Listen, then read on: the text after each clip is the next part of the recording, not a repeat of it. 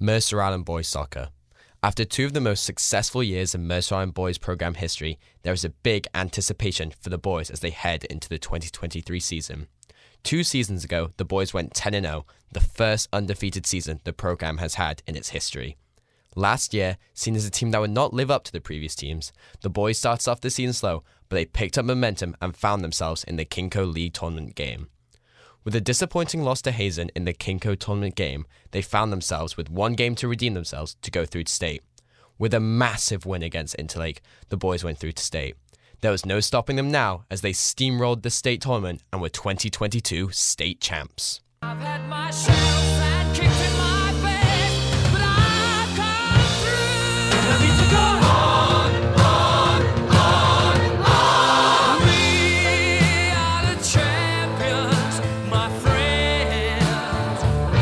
In the off-season and lead up to the season, the boys coach left the program, which was a surprise to everyone on the team. This is Julian Peters, an integral part of the state winning team, and his reaction to the boys' head coach leaving the program. I was super bummed. You know, he was a great coach, and I really enjoyed last season. We were su- super successful, so it sucked that he left on such a positive note, but you know, you got to do what you got to do, and I'm liking Fike.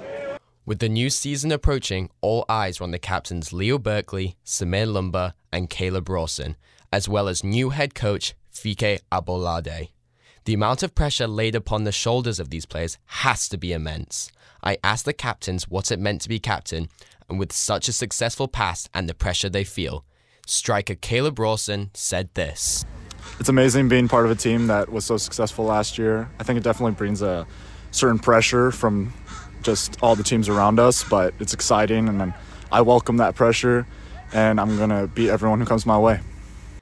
Midfielder Leo Berkeley said this. Um, yeah, it's it's an honor that um, my teammates and coaches uh, picked me to be a captain to, to help lead the team and, and lead by example. Um, and also, there's you know that responsibility of being a leader on a team that has been so successful in the past and, and having to like you know, keep that success and that competitiveness going. So, yeah.